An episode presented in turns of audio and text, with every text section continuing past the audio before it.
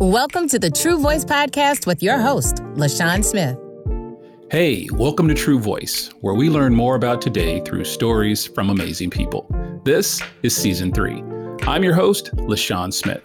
Here on True Voice, we talk with people who have remarkable stories that entertain, teach, and offer a human perspective on how today's most pressing topics remain deeply connected to our past. I hope you enjoyed today's episode with Gail Boyd.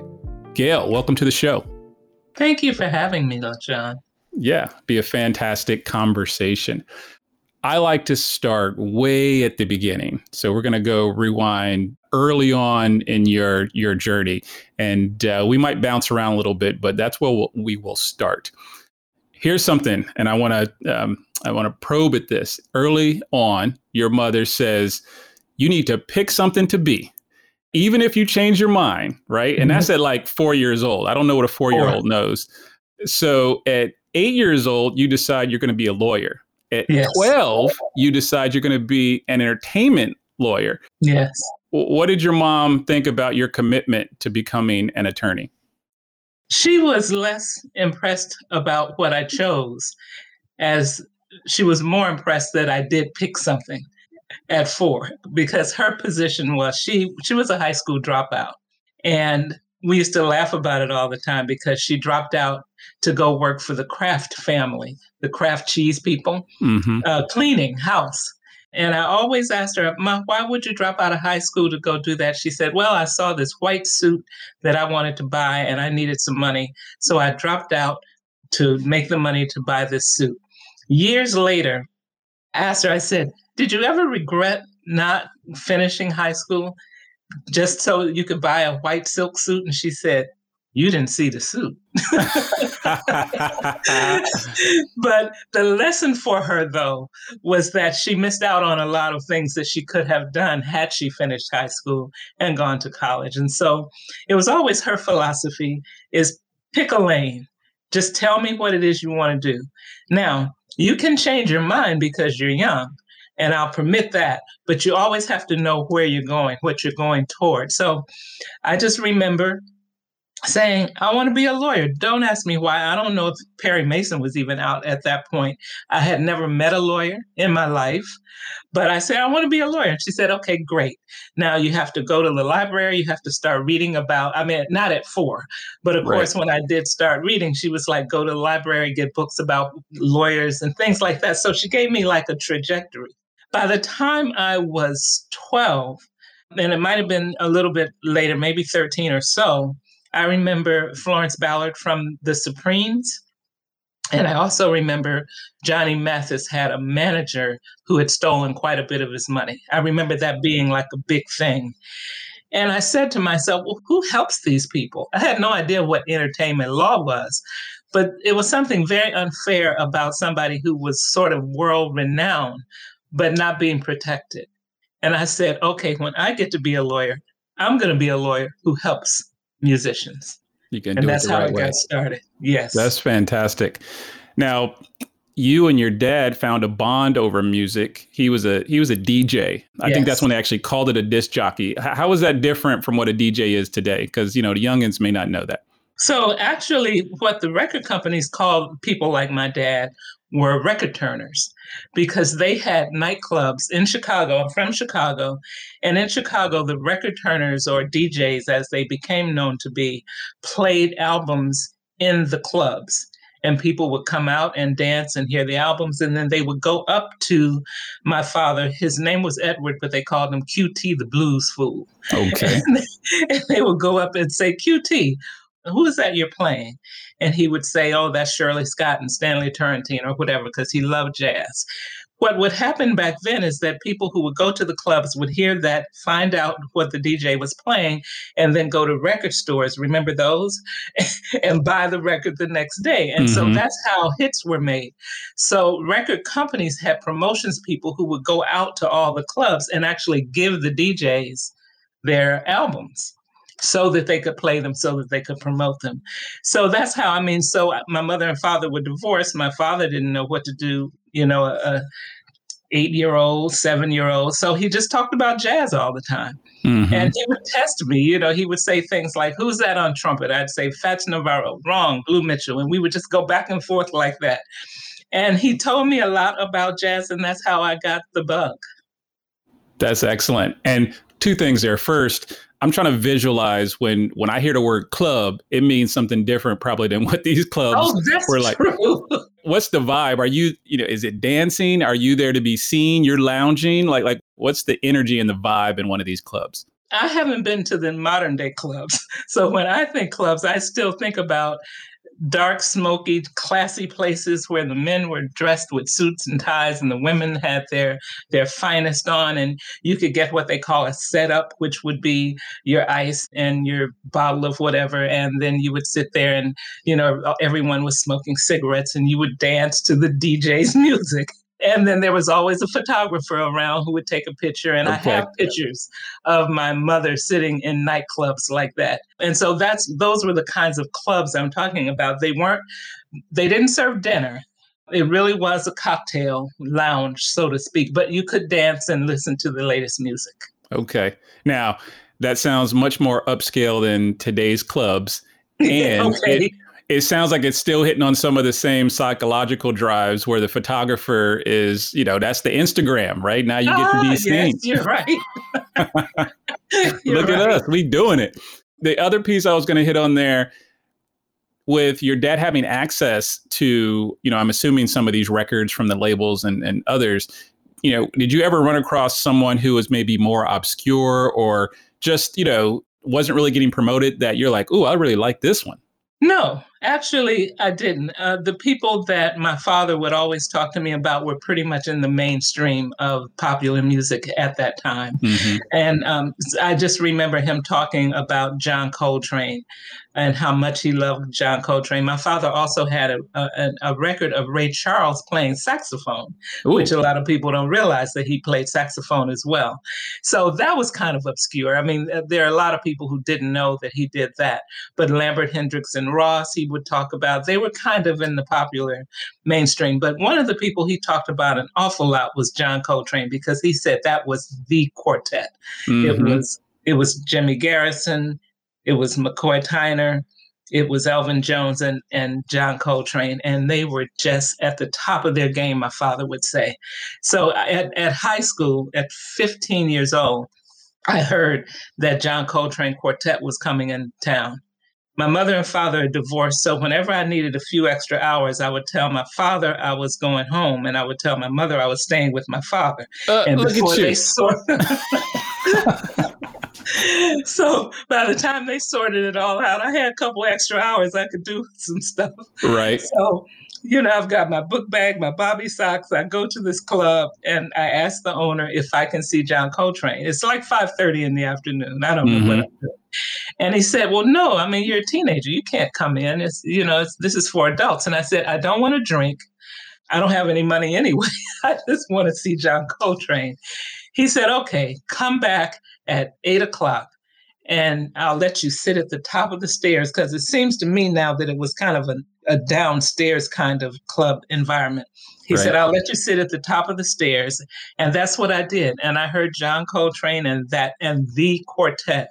And they played one song for like 40 minutes and I was hooked.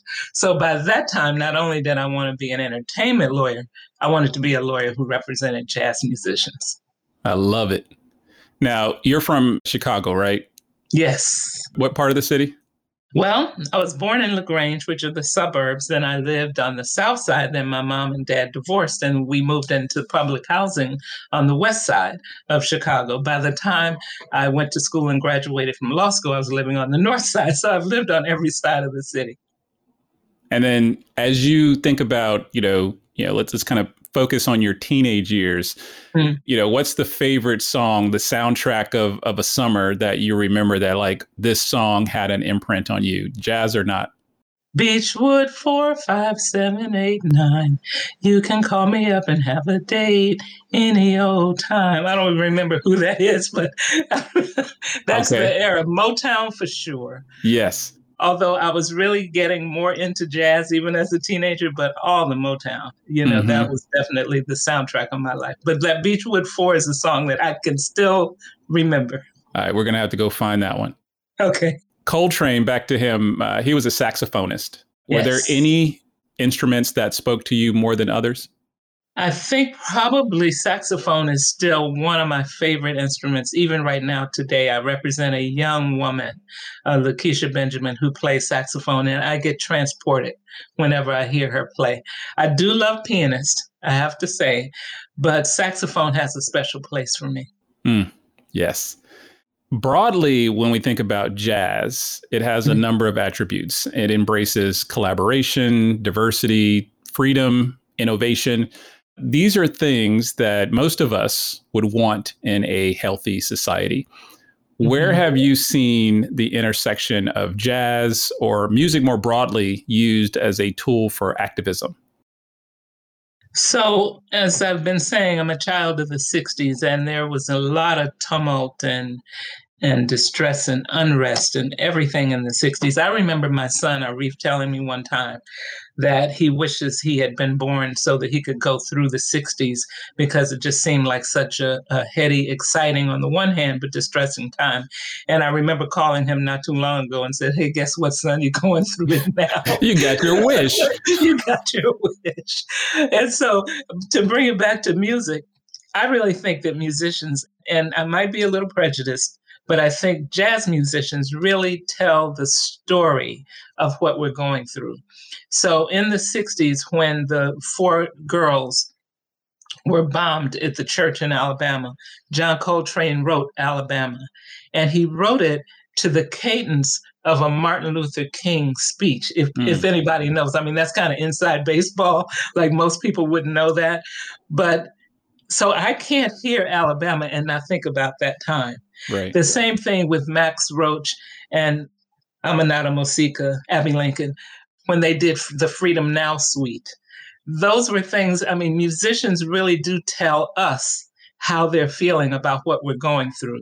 And so all the things, all the attributes that you talked about, music and jazz in particular, are true, but there's another one, and that's democracy.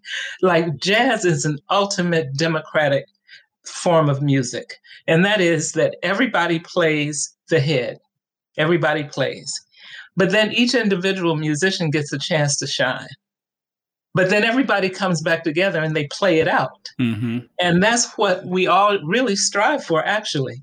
And so that's the other reason that I really love music and particularly jazz, but I do like a lot of classical music too.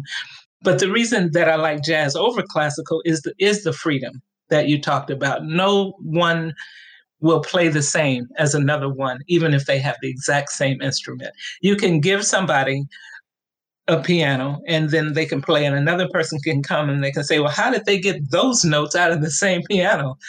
Because it's just that individual, but it's also very democratic. So right now we we need music and I'm I'm part of a coalition, the Jazz Coalition, where we commissioned 50 jazz musicians to write music about the racial unrest and the social injustice right now. So we're going to have 50 compositions from different jazz musicians that deal with telling us how they feel and really kind of telling the world what it feels like wow. to go through this. Where, when will that um, be available and through what channels?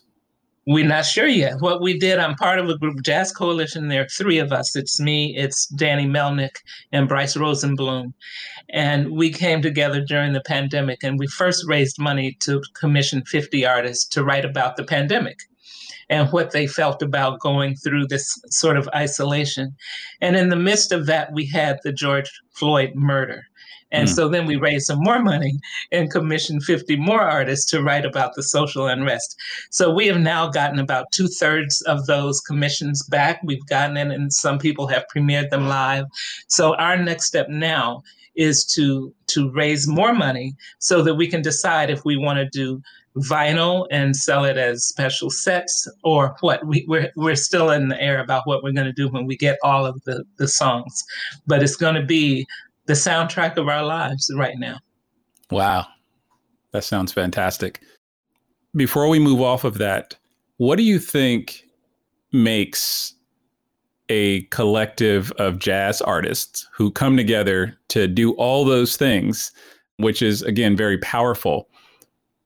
What do they possess in mindset or approach or anything that is different than what you know we have as we move through our life day to day where we can't seem to get along as individuals. Like like you know clearly there's a model that says hey this can work.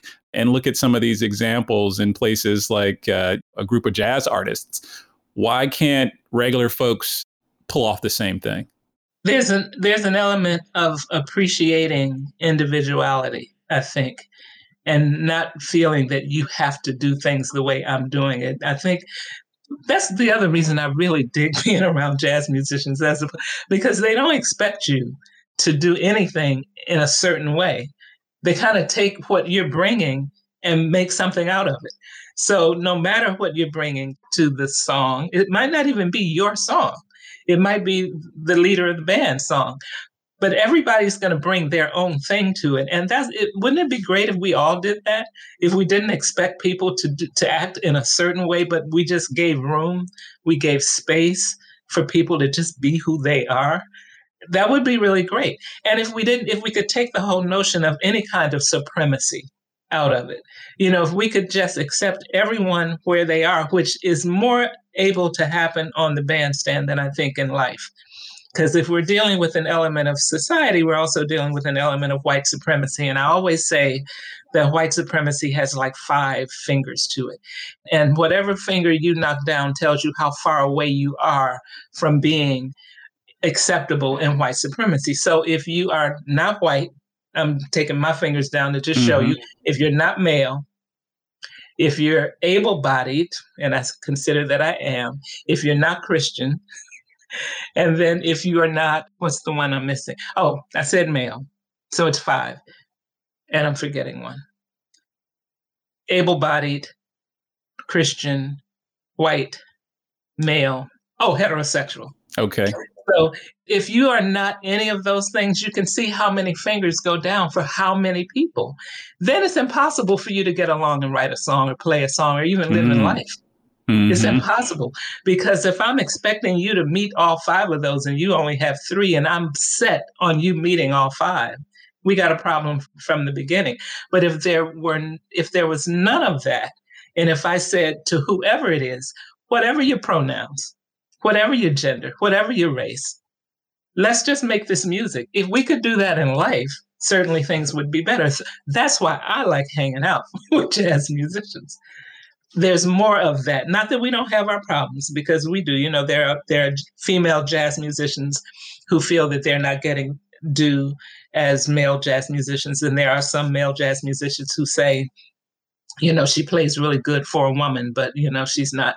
So there's mm. there's some of that, but I see less of it in the milieu that I like to hang out in.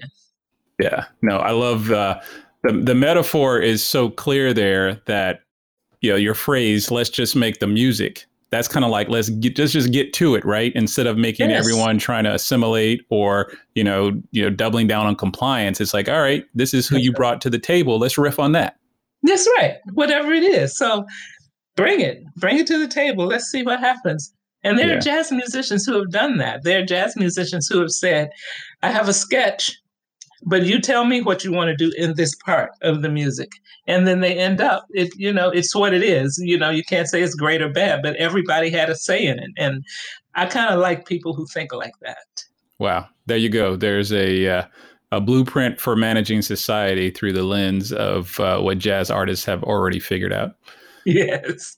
I want to connect to another genre. So, hip hop is obviously influenced, uh, even birthed by jazz what parallels do you see between jazz and hip hop now that hip hop is starting to mature? Right, it's not the mm. the the newest thing, right? And right. Uh, it, as it starts to mature, what are some of the parallels you're seeing? You know, through the history of, of jazz that you know maybe folks who are into hip hop can learn from. I really wish I knew a little bit more about it to speak on it intelligently because I, I don't, and I don't know if I feel competent to to talk about what's happening now. But what I can say is that when I saw it starting, I saw a lot of parallels to jazz. Mm. I saw that it was something that was not accepted by the broader society. I saw it as something where people were banding together to say, this is us, this is what we're going to do. That's what bebop did in jazz. You know, it kind of took it from swing music, and then musicians got together and said, we're going to band together because we're hearing something different and we want to we want to do that. We don't want to adhere to what's been going on. So what's happening now, I don't know if I'm competent to talk about, but I certainly related to hip hop when it was was coming on because I viewed that it was not just music, it was a lifestyle. You know, it was dress, it was speech, it was music, all of that combined. And that's what I saw had a relevance to bebop because it was the same thing. It was dress, it was how you talked, it was where you went, it was how you spoke. And it was also going against the grain of society. So I like it for that. I'm not sure, I don't even know who's big in hip hop. Now, every time I tell people who really know about it, oh, yeah, this person's brand new and I think they're doing great. And they're like, oh, they are so old. That's like old school. so I'm not confident anymore. Well, the cycle also it's it's interesting, right? The the pace at which culture evolves, I think, is quite fascinating because of technology. So as we think about the zeitgeist, you know, 50, 60 years ago, when there's a limited number of radio stations, there's a limited number of television stations. Number one, there are many more gatekeepers who are going to say this is what gets played. That's what people get exposed to and thus that's what folks started to say oh that, that's that's my style. That's the one i like. That's uh, right. they may not have even been aware of some of the other things. And now with technology you can have you know someone drop a song on a streaming service and then some kid in south korea is like this is my thing and uh, it, it's just fascinating how quickly it moves. And so, to mm-hmm. your point, yeah, there could be someone who 90 days ago they had a hot mm-hmm. song and someone's like oh no we don't listen to that anymore my, that. my brain can't even process that that's fascinating right yes but you know regardless of that pace and uh, i think ultimately that will be a good thing because it will allow mm-hmm. kind of i think the right points of culture to spread and many of those things are around some of those those attributes we talked about about mm-hmm. you know being mm-hmm. free you know facing fear you know democratizing things i want to get back to this this connection on history recently a number of hip hop artists have uh, passed away just this month there's you know black rob dmx uh, shock g that's been happening in jazz for a long time, right? Obviously, yes. you have a number, you know, such such a rich history of individuals, but we all have our, you know, time under the sun. What's what's your take on the best way to capture the richness of these artists' stories and their history beyond mm-hmm. the recording of their music? Mm-hmm. That's a, a great way for me to try to think about the hip hop artists. Now, the ones that you just mentioned, DMX Rob and it was one more. Shock G. He was in Shock Humpty G. Hump. Yeah, he was uh, one yeah. of the early oh, producers okay, um, who helped Tupac. Okay. Yes. Now I know who that is. I've been saying I should know this young man, but DMX is the one that that I knew the most because he is older. He's like fifty or so, and I just remember this song that I actually used to like call, and I don't know what the title of it was, but he said in there, "You don't know who we be." Mm. And, and there was something about that that was so powerful. Right. And it was almost an affirmation. And so I really dug that a lot. So I'm not sure. It's a really great way for me to think about how do how do they live outside of the recorded music. And I'm not sure they would even want you to. Who is it? It was a jazz musician who said, When I'm dead, just keep playing the records. Ooh. I, am trying to remember who said that. He said, "When I'm gone, just just play my records," because right. most of the jazz musicians that I know put it all out there. It's really like it's like a snapshot in time. And so, for example, Randy Weston, who I'm, I'm the executor of his estate, uh, he died three years ago, but he started playing in the 50s in the Berkshires, and so he has maybe 70 recorded albums. If you start in the 50s and just kind of go all the way through, you really get a, a, an idea of his whole life. You know, he was he was somebody as a jazz musician, but Langston Hughes wrote the liner notes for one of his albums. Wow.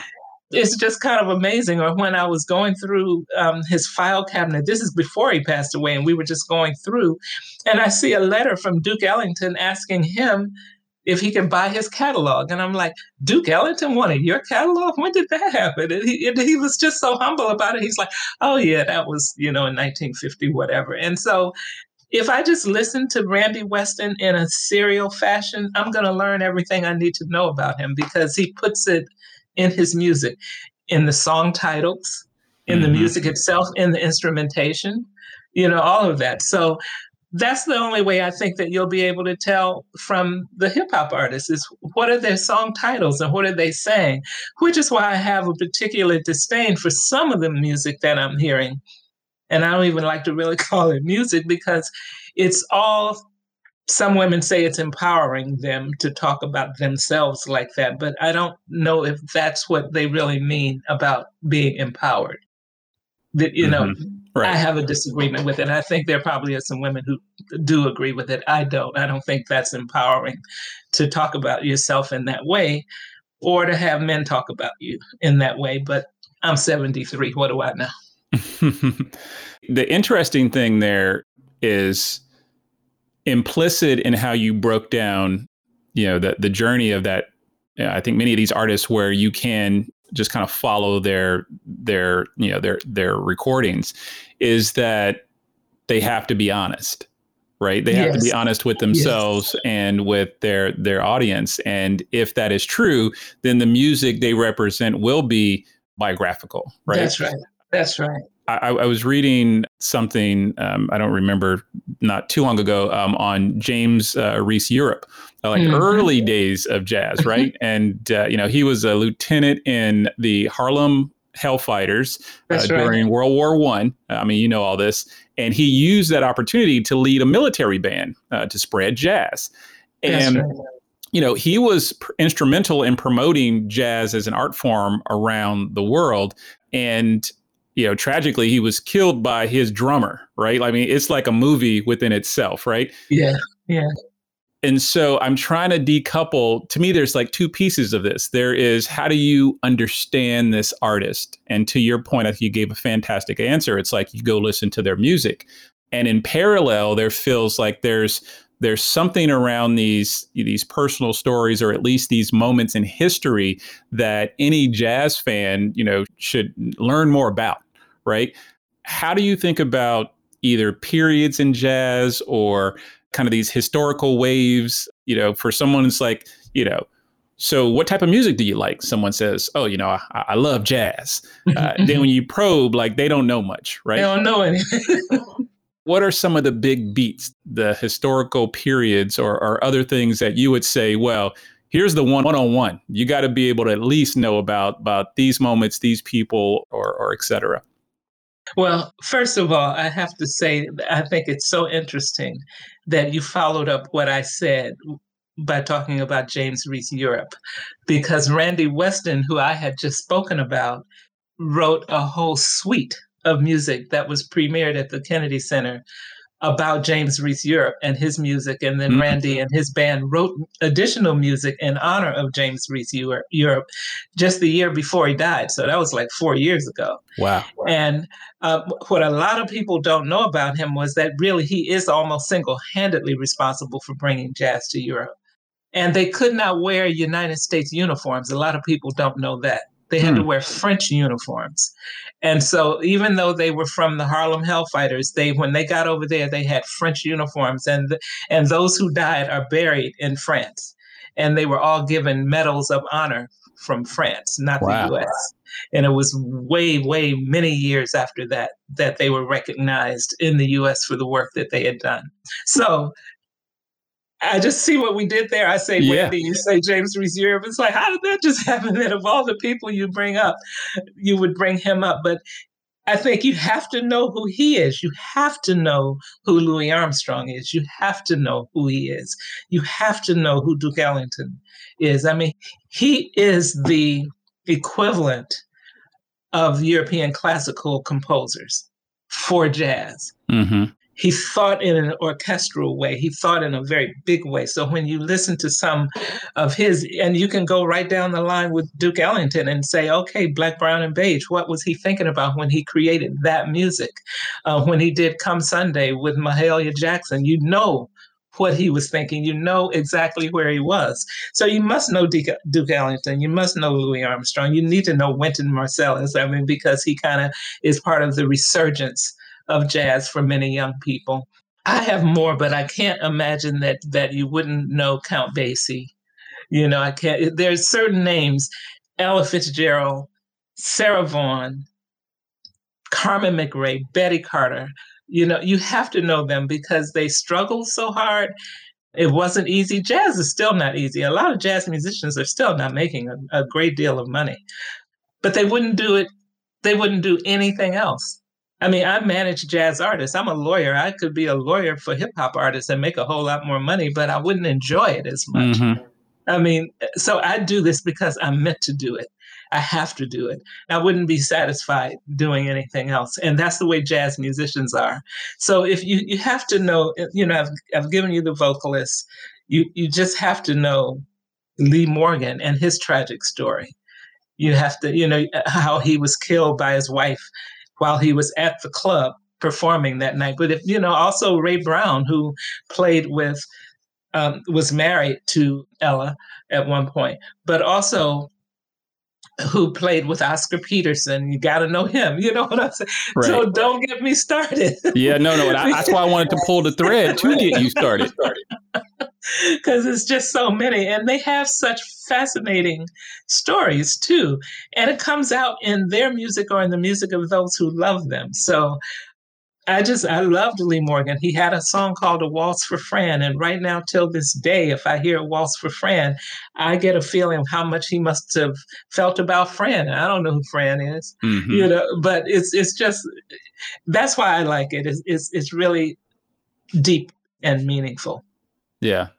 No, fantastic answer. Now, I mean, you soaked up the industry. You've learned, you know, your genre. You've learned your craft. I'll break this up into two questions. First, what other professional paths in life did you consider? None. And if I have to say that I have any regrets at all, it would be that. Like I'm I'm just sort of stuck. I don't know if that's the fire sign. I don't know what it is, but I'm the kind of person if I put my furniture someplace, I leave it that way forever. you know, and I was kind of like that with my career. And so I kind of regret that I didn't didn't at least look around and see if there was something else I might want to do. But I don't think so. I mean, I'm really happy doing what I'm doing. I don't feel like I was forced into this. I mean, I kind right. of feel like jazz found me and I found it, and we're good. Yeah, I mean, clearly your life experiences, you know, shaped your affinity for for music and specifically jazz. It is interesting that you know many folks struggle to commit to anything and then others you know they stay on track. And uh, as with many things you know finance if you keep investing in something you keep practicing it compounds you will become good at it. You know what was the motivation for for you to stay on track? Like what you know what is it about your personality that you know helped you stay focused so my motto is that I want to preserve jazz as an art form. That's actually the mission statement for my company.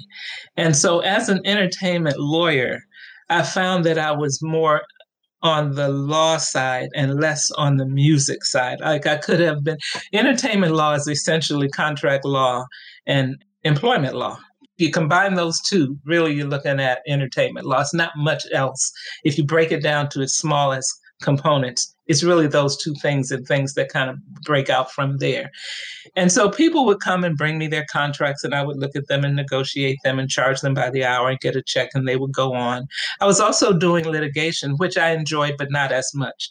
And finally, I was representing Betty Carter, who is a legendary jazz vocalist, and I'm, I'm honored to have worked with her. And I said to her, what is it that you all are doing? Like, you know, you take the contract and then you go off and have all the fun. And it's like, I want to do that. And she said, well, that's management. That's mm. not law. you know, if you were managing me, then you could. And I'm like, well, okay, that's what I want to do then. And right after that, I went with her to Boston and, and she had a Boston Pops with David Amram conducting. And, and I was all involved in the weeds as a man. I didn't, man- I never managed her, but I learned about management through Betty Carter. And so that's what keeps me involved in it because it's the music. It, uh, the music actually feeds me. Mm-hmm. It, literally and figuratively like it feeds me because i work but also if i if i could not be part of the creative process i wouldn't be as happy i'm, I'm actually a part when i manage jazz artists i always say to them i never take lightly that you have put your career in my hands mm. that's an awesome responsibility but it's also an honor and I remember the first album I ever bought with my own money was Lambert Hendricks and Ross. Can you imagine how I felt when I got a chance to manage Jon Hendricks? Right. What? that was, you know, those kinds of things just keep happening to me. So I, this is why I'm where I am. Yeah, no, that, that's fantastic. Now, when we talked about some of those kind of key moments in jazz history and personalities, you mentioned Betty Carter. I was just listening to a performance of hers. Uh, it was Favorite Things, and mm-hmm. uh, it was just a live performance. And when you hear that emotion and you hear the expressiveness, like all those things, it, it comes back to like there's something about a great jazz artist that they really are free.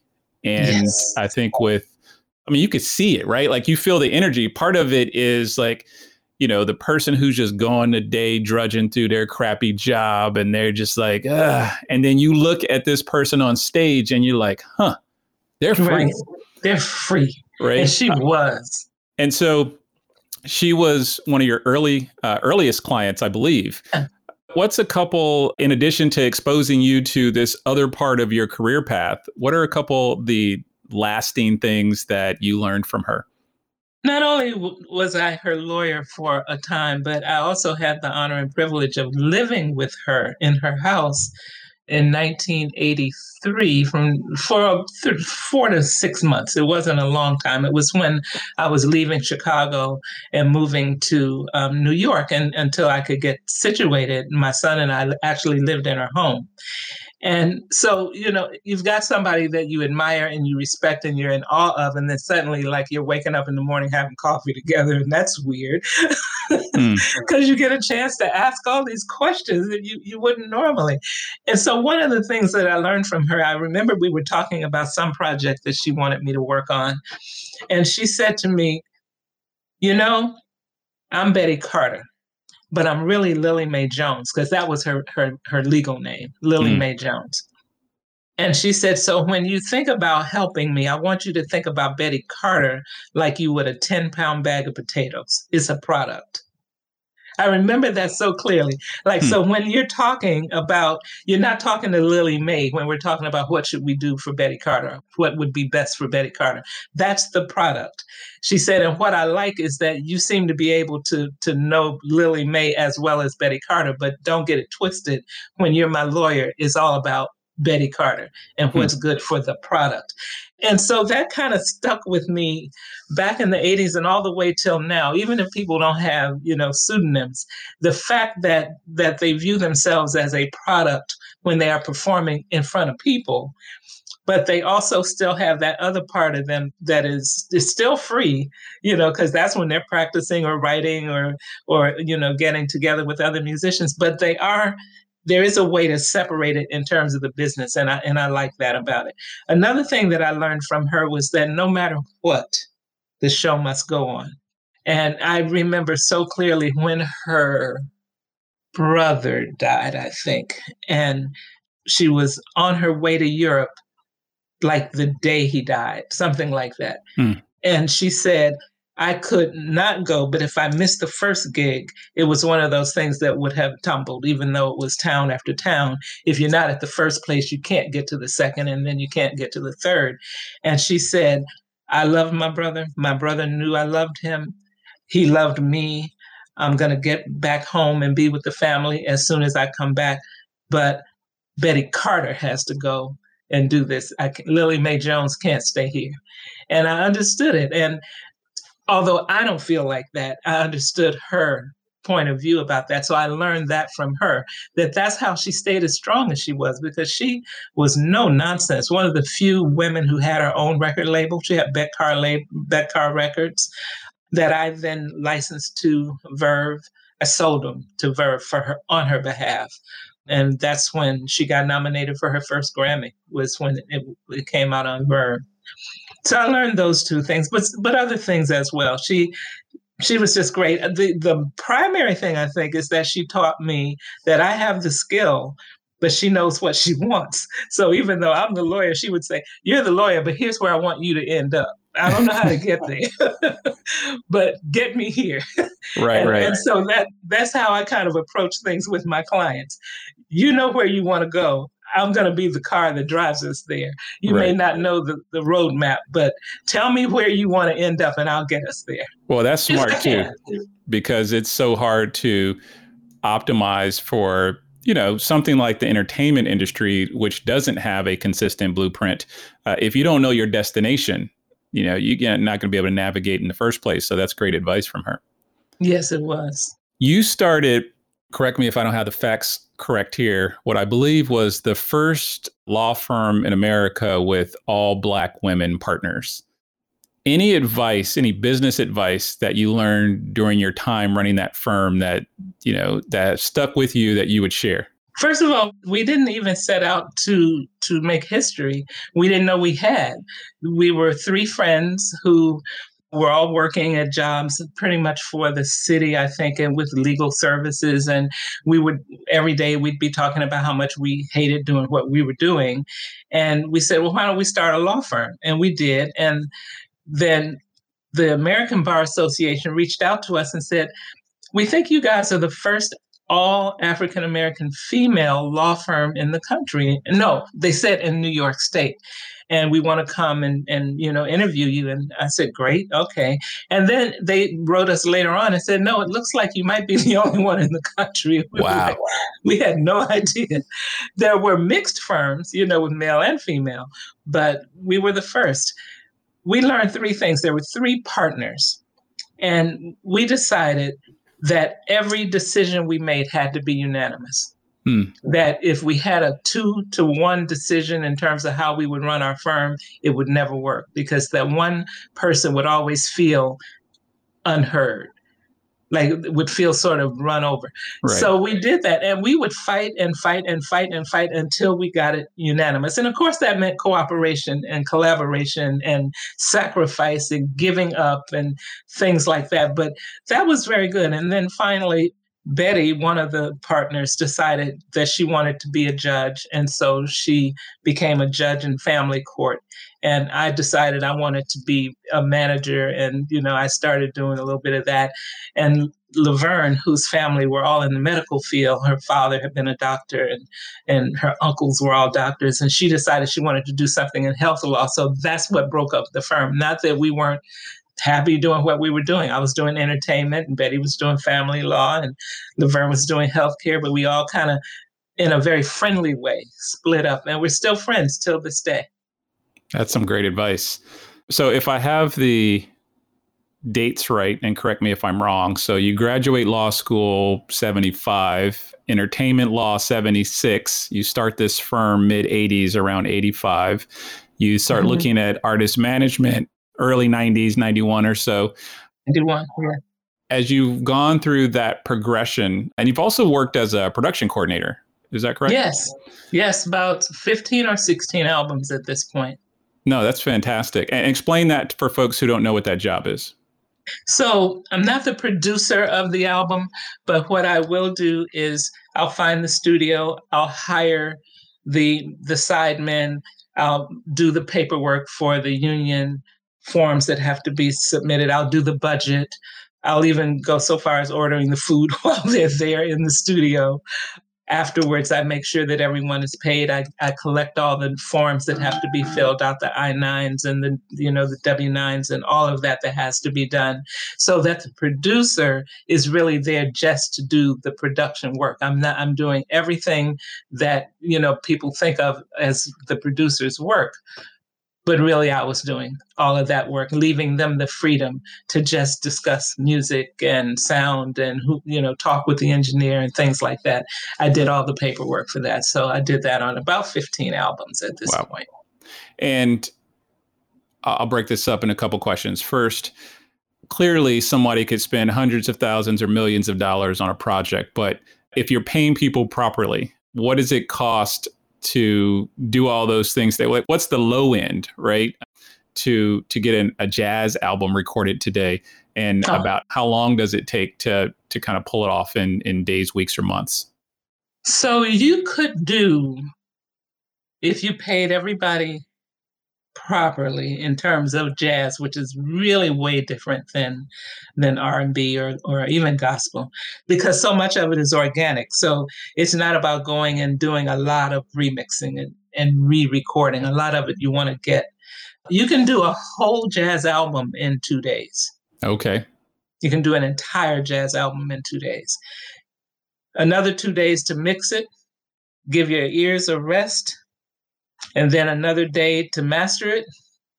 And then what do you want to do? You can at this point now, it used to not be, but at this point now, you have a lot of jazz musicians releasing singles digitally, mm-hmm. and then you know you do the album later on or whatever. But literally in in four days, you can record and mix the album. You need to give yourself some time to go back and not hear it, so that when you're mastering it, your ears are fresh. But in terms of cost, there's so many inexpensive ways of even doing that now.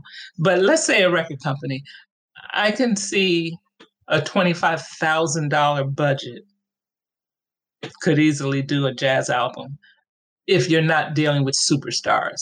And like for example, I have some clients that you could not do the album for 25,000 because of what I would charge for that client to be on that album. Right. But but if you've got new people, young people, un, discovered talent. You know, like they might be bubbling, but it's still kind of under surface. 25,000, you could do it. Wow. All right. So that means for artists who are banding together, I mean, that's still a lot of money for people who are just starting. That's right. Um, but that's they, right. they could find a way to record something and, and own it. They don't need permission. I mean, a lot of work for somebody to get 25,000, but you start banding together, you start working together, collaborating, there's ways uh, and there's a path. So that's, that's, uh, that's absolutely right. That's absolutely right. That's the way I encourage all the clients. I don't think I have any client right now on my roster who does not own their own masters. We might license them to a label, but we do the album, the artist owns it, and then I license it to a record company. Hmm. Makes sense. So I want to switch to, I want to stay on kind of uh, the, the current day.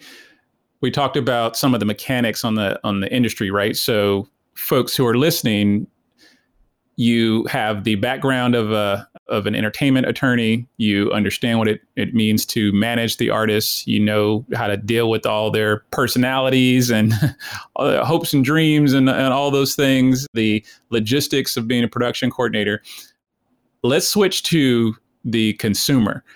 Who would you say is the customer for jazz today? Okay, that's really interesting because we always say that jazz is is dying or jazz doesn't have the, the reach and it doesn't have the reach that like a, a pop artist does but if you have a, a jazz festival for example like Mon- the monterey jazz festival you'll get 25,000 people coming out to hear jazz artists. Yeah. So it's not dying and, and but the but it does skew older and it does skew white. I have been with my clients in a club playing and I'd be the only black person sitting there in the audience. Mm. So we're we're losing some of the black audience and I that's one of my other goals is to to increase that because it's our music Right. Jazz is synonymous with Black American music. And so I, I, I don't want to lose the people that, you know, kind of responsible because there are people coming up through their families who are going to be jazz musicians. I don't want to lose the audience.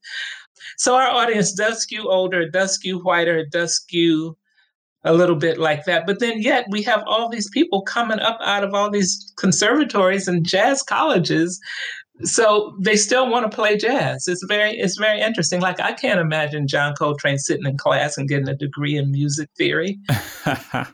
I can't even picture that. But we have a lot of that going on now. And so who will that audience be? So we have to find worldwide, we can find the audience because most of my clients earn more money in Europe and Asia than they do in the US. Yeah, no, I, I was on a work trip years ago in Cannes and I didn't even know this was going on. And we were, you know, it's some, you know, I, I was working in, in technology at the intersection of digital music. Mm-hmm. And mm-hmm. buddy of mine said, Hey, there's going to be some jazz artists at this hotel. We should just go pop in. And was it the Roosevelt Hotel? No, this was what was the name of that t- that hotel? It was we stayed. Uh, there's a funny side story where my boss at the time um, went and pounded on the door of the the room next to him because they were making too much noise and 50 cent opens up the door and uh, or one of his people open up the door and said hey this guy wants us to turn it down. And then 50 reaches around and just kind of gives my old boss a look. And uh, he was like oh well, do what you do but you know uh, but that particular hotel and i'm forgetting these names it was super french where there was like no shower and oh. it was one of these trips where I had never been in a room like this where you had to press the button to like get the hot water going. Yeah. And I was like, how are all these people taking this cold bath like shower? Because it was like this little thing that would drip right. on you. And it wasn't modern at all. Nevertheless, uh-huh. Uh, a few blocks up, I don't remember the the place, but I don't think it was that hotel. There was okay. a very modern one, and that's where I would go for breakfast. We were there okay. for a uh, two week conference that I don't know if they still have it. It was called Midem, and this is where yeah, you go. Yeah, yeah, they have yeah, yeah. Okay, and so we went into this hotel, and it was just packed, and the energy was crazy, and there were so many different little pockets. So there was a main room. I think Fourplay was in that room that night, okay. and. Uh, and then, but there are all these weird experimental small side rooms that someone had set up just enough. And it turned out that this was you know, a much bigger deal than I knew. I was just getting yeah, educated yeah, yeah. on it. But the energy and the fandom isn't the right word, but just how drawn the audience was and how connected they were. It was just magic. And it was one of those like serendipitous moments where I just stumbled into something and mm. it was just really fantastic. And uh, yeah, my brain hadn't thought like, oh, I'm going to go to some random trip in Europe right. and uh, kind of watch, you know, this international crowd kind of get, you know, mm-hmm. wowed by largely American jazz musicians. It was fantastic. Yeah. In England, they still dance to jazz. They wow. don't do that here. They still dance. I mean, like the free jazz. They mm-hmm. dance to even free jazz. It's like I really want to bring that back because you know that's that's really where it's at. I want to see that on TikTok. Yeah, you could. There we go. find it. I'm sure. Free Jazz TikTok. Okay. A couple things before we wrap up. You have this uh, acronym called PRICE performing, yes. recording, innovating, composing, educating. And yes. you want all of the artists that you represent to bring, you know, all of those or most all of those of to the table. I wanted to touch on innovation because that that has such a, a broad impact on other folks, not just you know jazz artists. Mm-hmm. I believe, and correct me if you know, would love to hear if you disagree, that we tend to be better at innovation when we number one know who we are. Mm-hmm. And we're not afraid of being ourselves, right? You know that that example yes. I was calling out with uh, uh, some of the other artists. Right. What advice do you give to artists who, you know, they may be looking to you to represent them or whatever, and and you're looking, you're evaluating them on your acronym, and you're like, ah, they don't have the innovation. They're struggling on that point and you know they're they're still trying to find themselves mm-hmm. and or face their fears right like they're yes. not ready to be free what advice do you give to those those artists so they can find their path they have to really deep inside themselves and play or sing what they're hearing. Because if they're not able to do that it's not going to be genuine and i'm not going to be moved because you're not giving me you. I had a client one time who who asked me, "Well, what should my next album be?"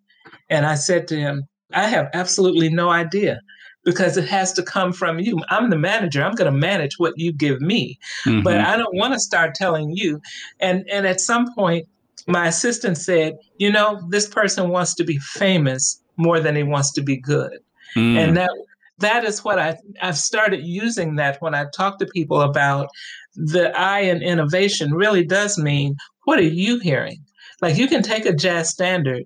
Nobody can play some of the songs that John Coltrane is famous for better than John Coltrane did them.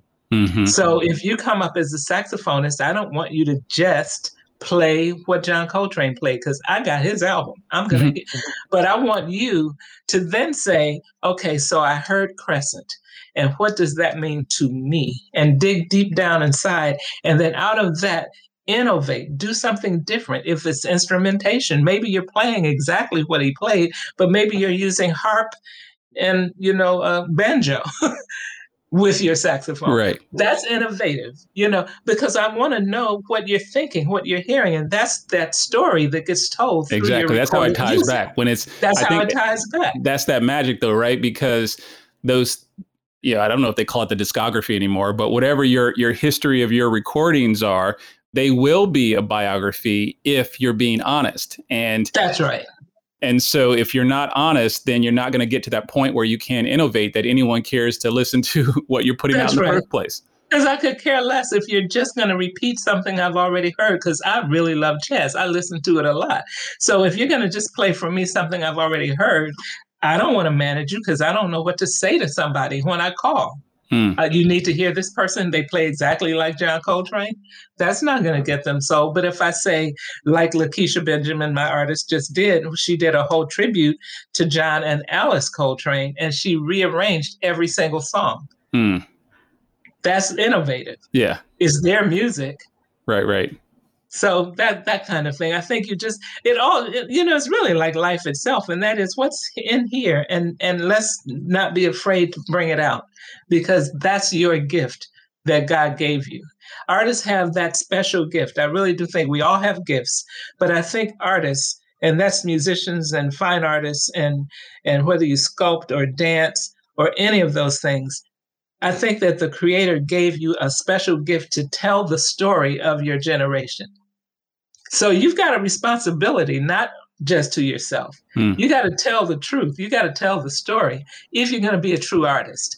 And so that's where that innovation comes from. I mean, I can see people dance like Martha Graham, but Martha Graham already danced like Martha Graham. Right. But what are you doing? And then I can get hung up in it, and that's that's how I would like to see it end. Yes. As we talk about that creativity, so you know, let's say now the artist has found and figured out who they are. They they have you know been able to face their fears and they're they're free. And I think in you know times like this, especially with like the pandemic, I think we're going to have an explosion of creativity, right? As yes. uh, we we come out of this. So I'm not concerned about the creativity portion, but but question for you: What do you think is the business opportunity for those artists as we come out of the pandemic? I think we have to, I, don't want to go back to normal. And when people talk about the new normal, I'm not too fond of that either, when, as they describe it. I think it's time for a real reset hmm. because I think if there's been anything that musicians have learned over this pandemic, is that the music that they create benefits everybody except them in a very real way because what happened when all my tours got canceled between March 13th and March 20th, I lost every tour I had on the books, every single one. Hmm. I haven't made a dime since March, whatever. And so I've got seven artists, eight artists on my roster. None of them is working. All of them have boxes and boxes and boxes of CDs in their homes because they were making money on their music by going out on the road and selling CDs on the road.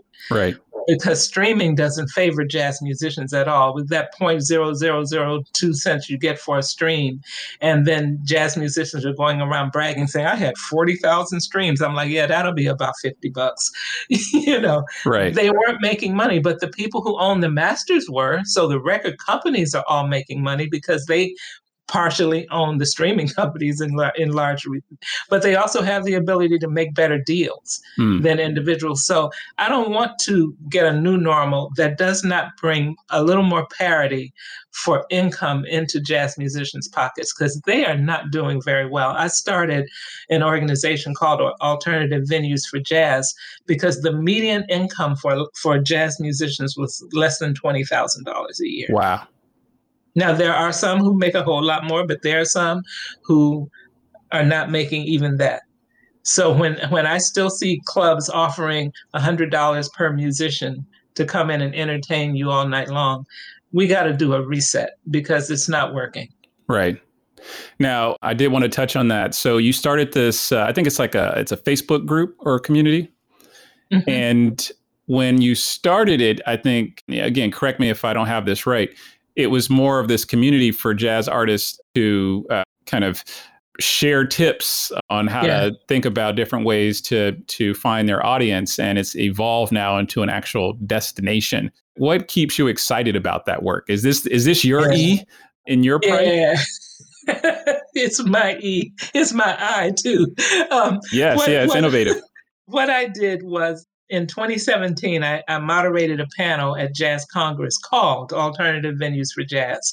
And the whole point of it was to explore other things than everybody trying to get a, a, a week at the same jazz club because it's only 52 weeks in a year mm-hmm. and there are way more jazz artists than that so i started i started the page to say hey, if you found some place where you can work that's not a jazz club or a festival, tell us about it. So you could not advertise your own gig. You could not come on there and play piano. You couldn't do anything like that. It was purely conversational. And then the pandemic hit. And suddenly I thought, this is the ultimate alternative venue because there's no place for them to play. So I said, you know what? Bring your stuff. If you want to stream a concert from your bedroom, do it on this page. I don't care. Right. And people started doing that. So I went from 1,500 members to now close to 7,000. Wow. And then I decided in, in April last year, I said, maybe we need to just tell each other stories so that we can maintain community. So I put out a, a, a, Facebook post and said, anybody want to tell their story for a half an hour, just let me know. I'll do it like once a month. I got like almost 50 people saying, Yeah, I'd love to do it. So I thought, okay, if I do once a month, it'll take four years. I hope the pandemic doesn't take that long. I know what I'll do. I'll do it daily. So hmm. I've been doing five days a week. I have a musician or, or an industry person come on at five o'clock and they tell their story for half an hour and, and it goes out. And so now any on any given day, depending on who the artist is, by the end of the week, as many as seven thousand people will have heard it, and sometimes more. Right. Oh, that's fantastic. I'll make sure that a link to that group uh, is shared in the show notes for anyone Thank who you. wants to uh, find that. One of the things I've heard you mention in that group is, you know, you want to push artists to raise questions that maybe an interviewer in another venue, you know, hasn't asked them what question should I ask you that I haven't?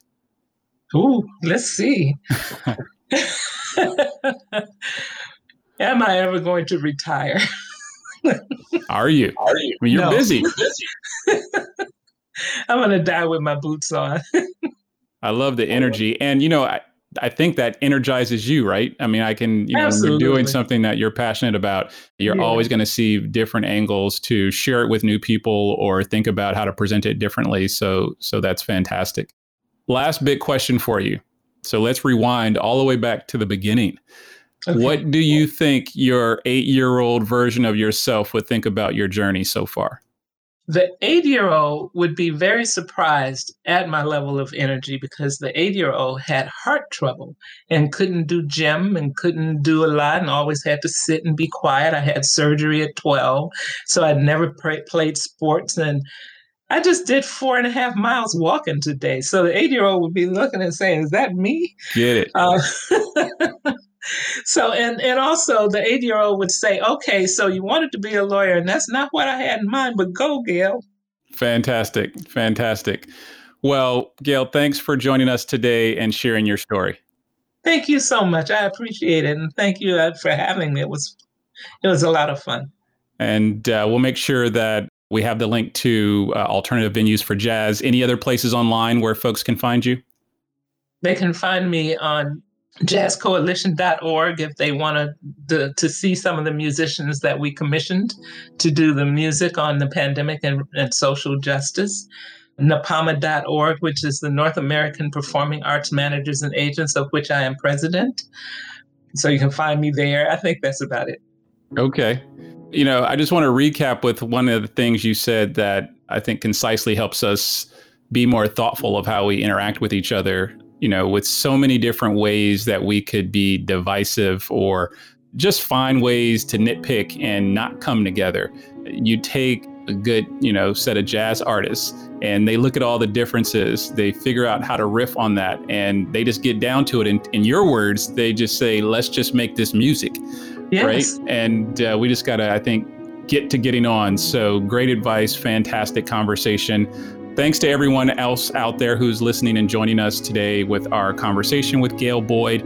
We hope you've enjoyed your time. Uh, as usual, please leave a great review wherever you listen to our show. I'm LaShawn. Thanks again. And remember, dream big, stay curious, and always share your true voice. See you next time. This is True Voice.